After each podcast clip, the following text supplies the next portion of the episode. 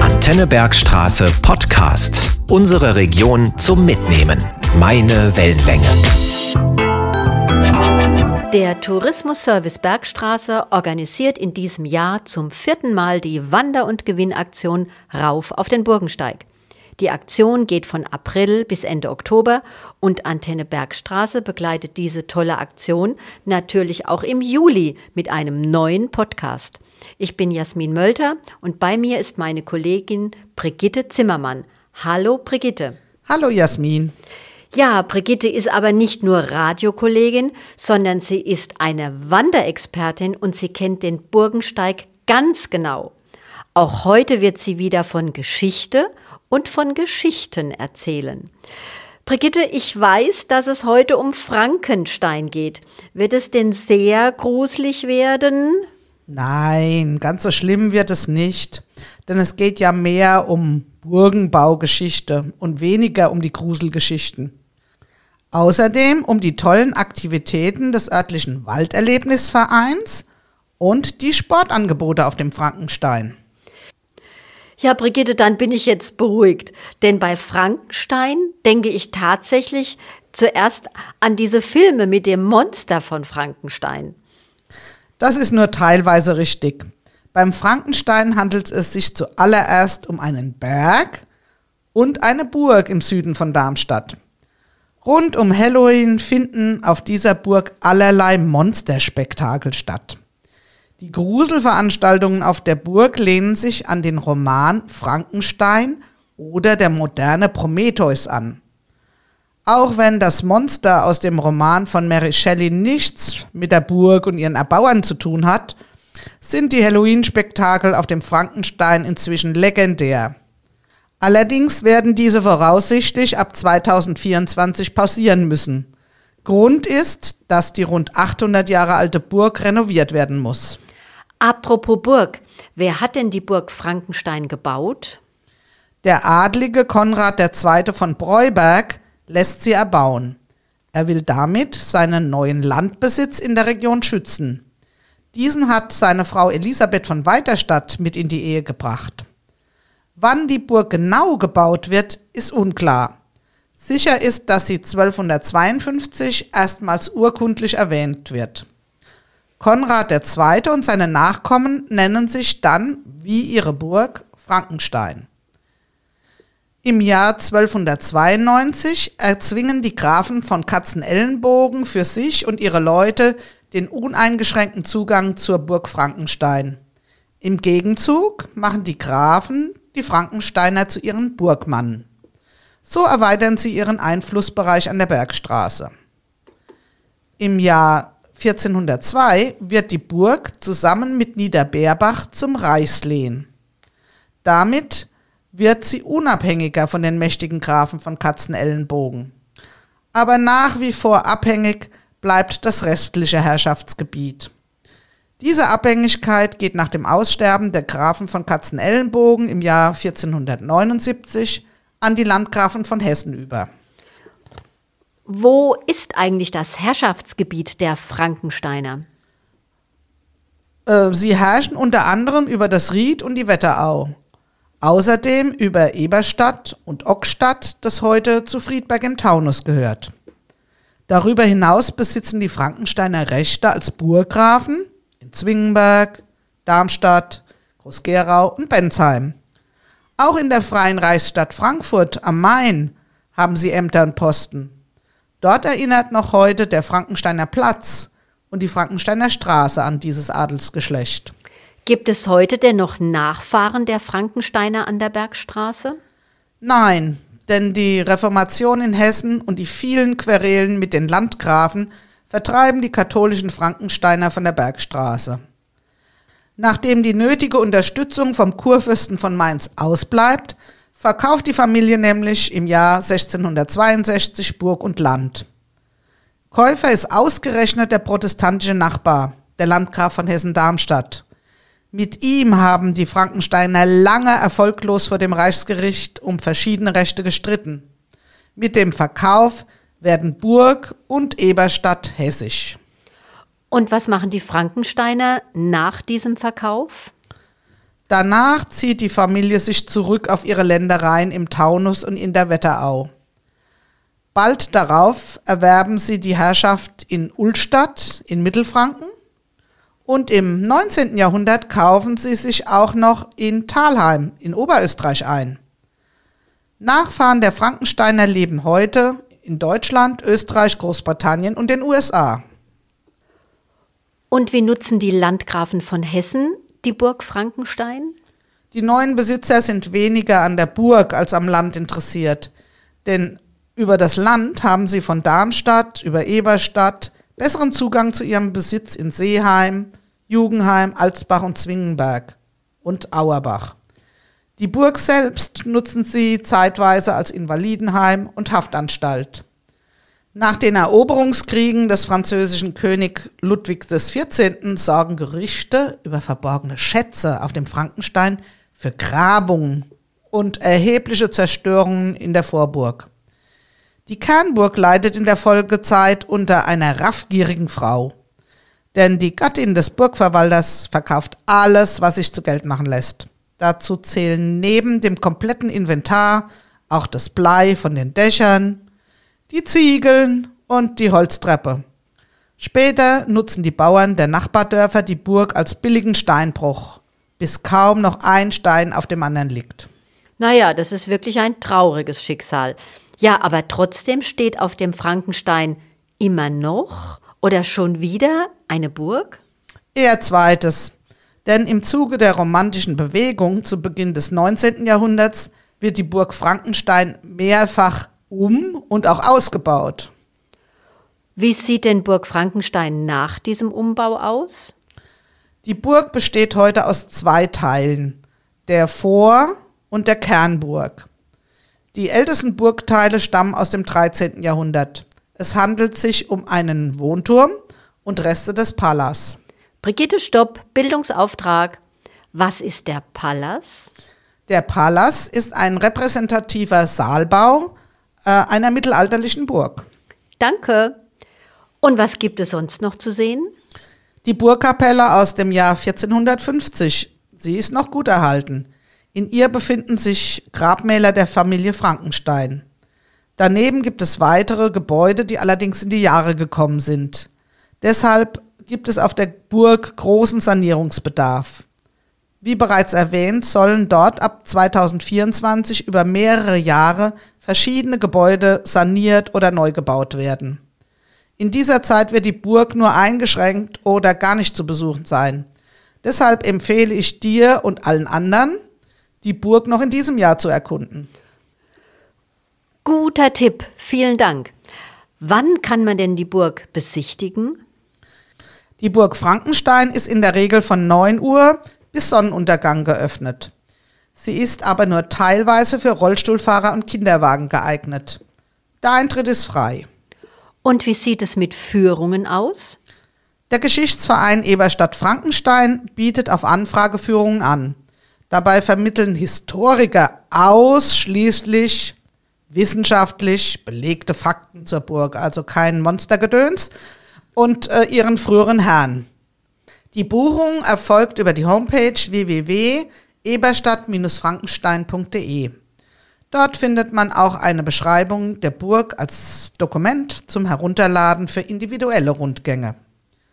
Burgführungen und andere Events auf der Burg, im Umfeld und äh, drumherum vermittelt auch der Wirt der Burggaststätte. Unter www.frankenstein-restaurant.de findet man das gastronomische Angebot und auch die Veranstaltungen auf der Burg. Brigitte, so ganz ohne Grusel geht's ja nicht. Gibt's denn dazu nicht doch noch etwas zu berichten? Du hast recht. Südlich der Burg Frankenstein soll einst ein Hexentanzplatz gewesen sein. Im Umfeld dieses Platzes findet man Magnetsteine. Diese werden bereits Anfang des 19. Jahrhunderts in einem Physikbuch beschrieben. Legt man einen Kompass an die Magnetsteine, sieht man, wie die Nadel sich vom Magnetfeld der Erde wegdreht. Der Sage nach sollen die Hexen dafür verantwortlich sein. Sie sollen diese Steinen besondere Kraft verliehen haben. Und was meinst du zu dieser Hexentheorie? Naja, die Wissenschaft erklärt das anders. Die Steine sind bei einem Blitzeinschlag durch die Hitze magnetisiert worden. Aber die Hexentheorie passt halt gut zum Halloween-Spektakel auf der Burg Frankenstein. Außerdem auch für den mystischen Pfad des Walderlebnisvereins Frankenstein. Brigitte, was steckt denn hinter dem Walderlebnisverein? Eine Elterninitiative hat vor 25 Jahren diesen Verein gegründet. Der gemeinnützige Verein setzt sich für den Schutz und den Erhalt des Waldes am Frankenstein ein. Rund ein Dutzend Aktive arbeiten eng mit dem Förster, dem Burgverwalter und den örtlichen Behörden zusammen. Ihr Ziel ist es, den Wald erlebbar zu machen. Was kann ich mir darunter vorstellen? Mit Angeboten wie Lehrpfaden und Führungen für Kinder, aber auch Erwachsene möchte man einen Zugang zur Natur und speziell zum Wald erreichen. Auch spielerische Umweltprogramme für Schulen, Kindergärten oder Betriebe können beim Verein gebucht werden. Der Walderlebnispfad führt rund um die Burg Frankenstein und ist jederzeit gratis zugänglich. So, liebe Brigitte, jetzt wieder einmal ganz konkret. Wo startet dieser Walderlebnispfad? Grundsätzlich kann man an jeder Stelle des Rundwegs die Tour starten. Eine Möglichkeit ist es, am großen Parkplatz unter der Burg loszulaufen. Von dort ist der Weg mit einem türkisfarbenen Ahornblatt und einem gelben L wie Lehrpfad gekennzeichnet. Die Route ist rund drei Kilometer lang. Je nach Fitness und Pausenlänge läuft man zwei bis drei Stunden. Der Weg ist mit Treppen und starkem Gefälle teilweise nicht für Kinderwagen und Rollstuhlfahrer geeignet. Übrigens, an allen Stationen sind Hinweistafeln angebracht. Wie viele Stationen kann man auf dem Erlebnispfad besuchen und was kann man dort erleben? Es gibt mehr als 20 Stationen auf dem Weg. Sie sollen alle Sinne ansprechen. So trifft man unterhalb der Burgruine auf einen Kräutergarten, wo man den Riechsinn trainiert. Später folgen Stationen zum Hören, Sehen, Fühlen, Balancieren und vielem mehr. Na komm, jetzt verrat doch mal ein paar Beispiele. Okay, jetzt mal fünf Beispiele. Erstens, bei der Windharfe hört man Klänge, die die Seele beruhigen. Zweitens, am Insektenhotel oder am Lindwurmteich kann man Tiere beobachten. Drittens, am Barfußpfad trainiert man den Tastsinn der Füße. Und viertens, auf dem Urwaldpfad kann man Balance und Geschicklichkeit üben. Und fünftens, beim Waldquiz muss man knobeln. Du hattest mir schon erzählt, dass der Verein dieses Jahr sein 25-jähriges Bestehen feiert. Gibt es hierzu besondere Aktionen? Ende Mai hat der Verein einen Waldkunstworkshop für Kinder und Erwachsene angeboten. Dabei sind aus Naturmaterialien Kunstwerke entstanden, die an Waldgeister erinnern. Sie stehen jetzt an verschiedenen Orten im Wald ober und unterhalb des drei Kilometer langen Panoramawegs.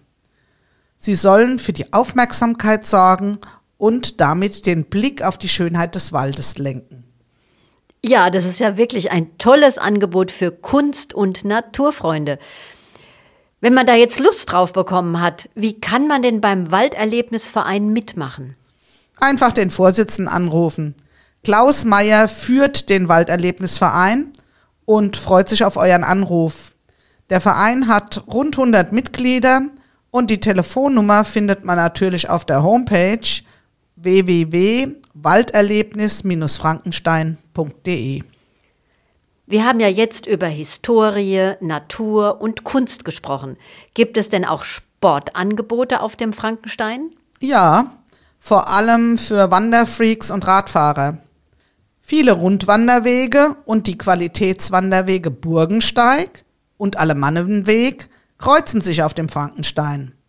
Sehr beliebt bei Pedalrittern ist die Frankenstein-Trophy. Das ist eine rund drei Kilometer lange Zeitfahrstrecke. Auf der Tour müssen die Radfahrer 218 Höhenmeter überwinden.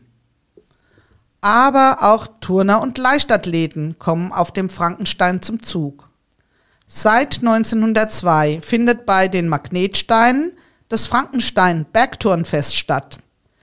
Wettkämpfe wie der Lindwurmlauf oder Stein und auch Baumstammstoßen locken zigtausende von Menschen zu dieser Traditionsveranstaltung.